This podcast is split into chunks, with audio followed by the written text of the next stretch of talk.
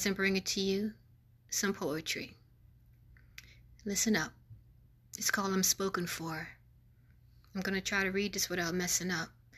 I jumped past 5 decades straight into the millennium, running through mazes and contemplating the highs and the lows of situations I found myself attached to, not realizing that it was strategically placed there for me in their previsioned attempts for me to fail continuously into reckless abandonment, guilt, and shame that would lead me to denouncing who I am.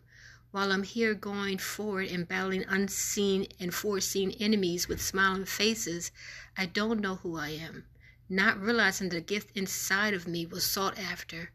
I still don't know who I am. Everything I ever loved was stripped away from me one way or another.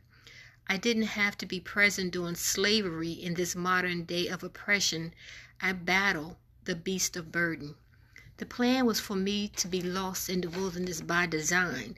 I thought when I came out, I'd be able to find that person, that little girl, with all her hopes and dreams of happiness still intact. But instead, she found hatred, jealousy, criticism, spitefulness, and abandonment. I was she, and she was I. In my weakness, God made me strong enough to listen. I calibrated my moves with His help and guidance through the crest of my circumstances. So every once in a while, the little girl in me was happy. I don't take any of the credit for that because she is me and I am her. I still don't know who I am.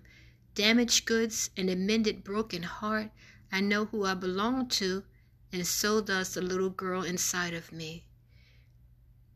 God has a way of showing you who He is in the midst of your trouble. Take care, guys, and God bless you, and I just hope that this has enlightened you in some way. If not, you'll know who I am, which each and every podcast that I present to you, you'll be able to feel something deep, and that deepness will be coming from me and the things that I face in this world. God bless you and take care.